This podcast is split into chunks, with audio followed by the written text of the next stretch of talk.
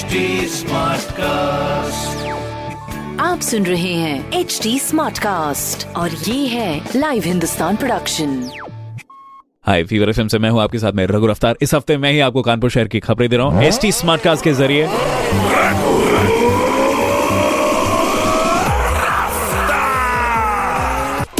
पहली खबर, नए साल में राष्ट्रीय राजमार्ग के सभी टोल प्लाजा पर कैश लेन देन का जो सिस्टम था वो खत्म कर दिया जाएगा। तो आप लोग पहले से तैयार रहें, माइंड मेकअप कर लें। क्यों, क्या, कैसे ये फैसला ले लिया गया डिटेल्स के लिए आप अखबार पढ़ सकते हैं। दूसरी खबर, हरकोट बटलर टेक्निकल यूनिवर्सिटी 100 बरस का होने वाला है इस उपलक्ष्य में, वर्ष 2021 में, जश्न की बहार रहने वाली। और इस यूनिवर्सिटी में जो भी पास आउट स्टूडेंट्स हैं, वो भी अपना बढ़ चढ़कर हिस्सा लेंगे। तीसरी खबर, अयोध्या में चौदह कोसी परिक्रमा के लिए, जो भी लोग बाहर से जाते थे, अगर आप भी प्लान कर रहे हैं तो इस बार आप नहीं जा पाएँगे। कोरोना के चलते ये कदम उठाया गया है। ये खबरें मैंने पढ़ी हिंदुस्तान अखबार से। आप भी पढ़िए क्षेत्र का नंबर वन अखबार, हिंदुस्तान।